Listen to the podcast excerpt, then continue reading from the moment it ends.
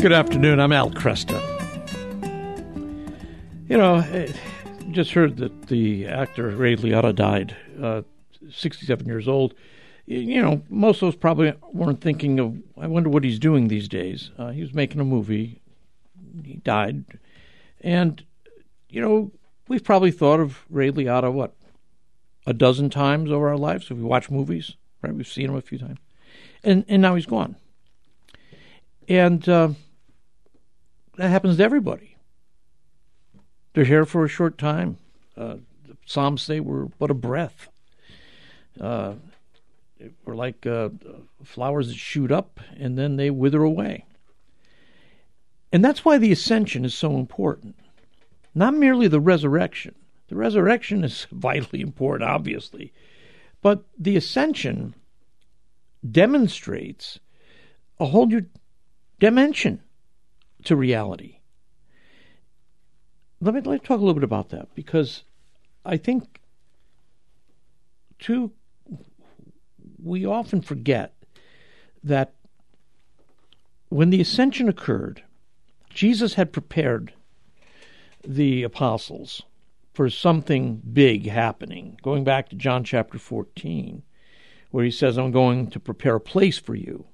So, and there's a lot, as I said in the last hour, there's a lot of conversation that goes on between Philip and Thomas and Judas and Jesus about what it means for him to go and prepare a place for us. But um, the ascension is kind of the guarantee that he actually fulfilled that promise, right? Uh, he ascends to heaven, is seated at the right hand of the Father. He's prepared a place for us. So let me let me just read from the book of Acts, and then today's gospel reading is from Luke, which is an ascension reading. But I want to read from the, the book of Acts. Uh, I want to just focus on why the ascension is so important. As Jesus said this, that is, that he had told them to go back to Jerusalem where the Holy Spirit would come upon them and uh, would empower them, then they would go forth to be his witnesses in Jerusalem, Judea, Samaria, and the uttermost parts of the earth. As Jesus said this, he was lifted up while they were watching and a cloud took him out of their sight. They were gazing into heaven as he disappeared. And then, lo and behold, two men appeared, dressed in white, standing beside them. Galileans, they said, why are you standing here staring into heaven? This Jesus, who has been taken from you into heaven, will come back in the same way you saw him go into heaven. Then they went back to Jerusalem from the hill called the Mount of Olives, which is close to Jerusalem, about the distance you can travel on a Sabbath.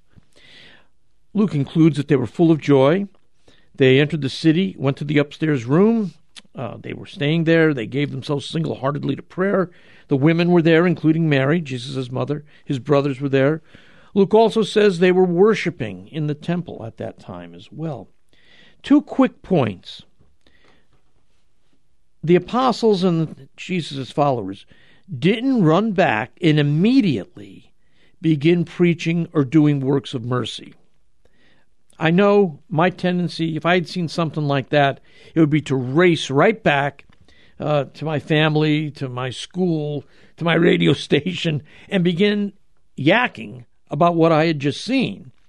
But they didn't. They didn't run back and immediately begin preaching. Jesus' ascension didn't, in and of itself, qualify them as preachers or activists before they ever would begin preaching or doing works of mercy in Christ's name they would go back to pray and await the Holy Spirit. The Holy Spirit would come and commission them on Pentecost. Because then Christ's body on earth, that body that had been ascended into heaven, that body would be reconstituted on earth. Christ the head in heaven, his body, the church on earth. So, number one, they went back to Jerusalem not to preach, but to pray and to await the promise of the Holy Spirit that would empower them and reconstitute the church, the body of Christ on earth. Secondly, they didn't immediately run off to foreign lands like foreign missionaries. They went right back into Jerusalem, even onto the temple grounds, where after the day of Pentecost, they would preach. They'd have a hostile crowd there, but they would preach. That hostile crowd was only too glad to disprove anything they had to say. Remember, they were preaching about events that had been done right there in Jerusalem. There were many hostile eyewitnesses. If Jesus' uh, body uh, had been a moldering in the grave somewhere, or if it had been taken away by uh, the Roman guards or the temple guard, they could have just taken Jesus' body, thrown in a wheelbarrow, and run it right down in the middle of Jerusalem, and that would have killed Christianity. Not in the cradle, but in the womb. They didn't do it to counter the preaching of the apostles because they didn't have the body. And the ascension, of course, is the follow up to the resurrection. What happened to the body? The body ascended to heaven where Christ is seated at the right hand of the Father. So the ascension of our Lord is critical uh, to the preaching of the gospel. Uh, if you take a look at books on the life of Jesus, you find a wide selection of titles. Um, I took a look, you know, uh, two years ago when I was thinking about this. I went on my own shelf, began counting books on the resurrection. There are about 75 books there on the resurrection. Then I said, okay, let me compare how many are there on the ascension. Six. Six. The ascension is a neglected doctrine among theologians and catechists. And because it's a neglected doctrine among our teaching, it's a neglected reality in our lives. You know, without the ascension of Jesus, the story ends with the empty tomb.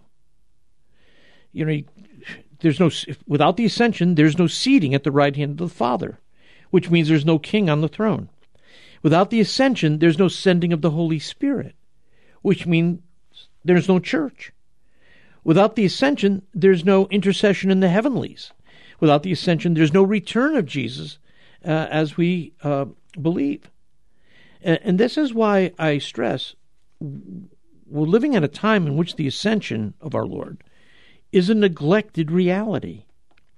Father Dave McConey gets this. Uh, he wrote a book called Christ Unfurled The First 500 Years of Jesus' Life.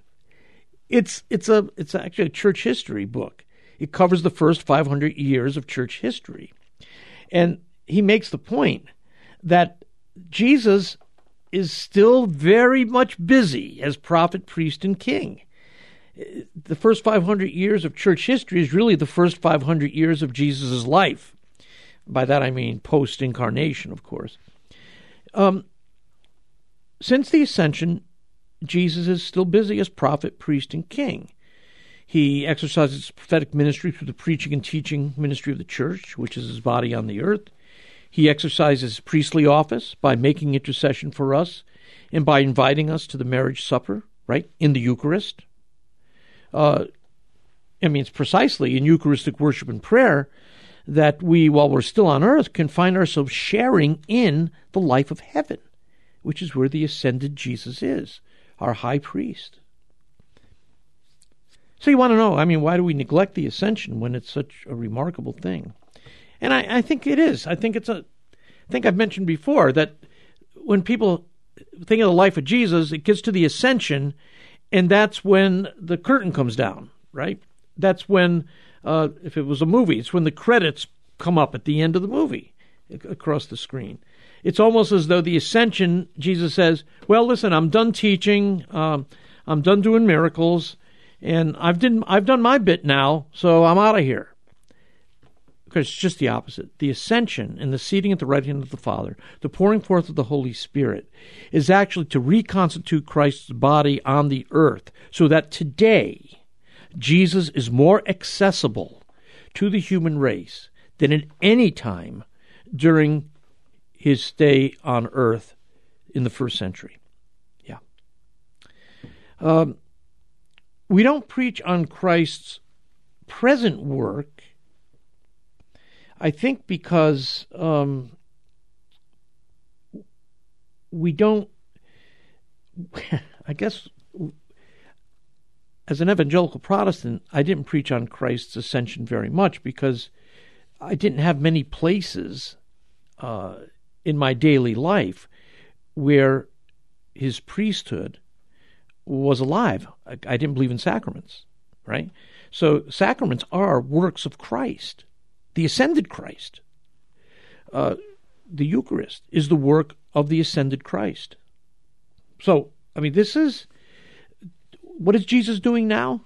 Well, you can go to any mass and you can see what he's doing right now because the priest is acting in persona Christi. Um, but one th- another thing we don't we neglect the reality of the ascension because we, we have these passages in Scripture that are kind of mysterious, like this one from St. Paul, Ephesians chapter 2, verse 6, where he says, Christ has raised us up with him and seated us with him in the heavenly places. We have been raised up with Christ in the heavenly places. In Christ Jesus, we have been raised with him in heavenly places.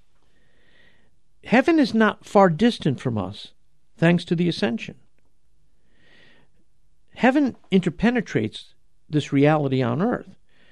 The ascended Christ is with us, and we're with him, not later, but now. When I first read this passage about being seated with Christ in heavenly places now, that's what St. Paul is. He's not talking about the end of history. He's talking about now. That because we are baptized into Christ Jesus, we are seated with him in heavenly places.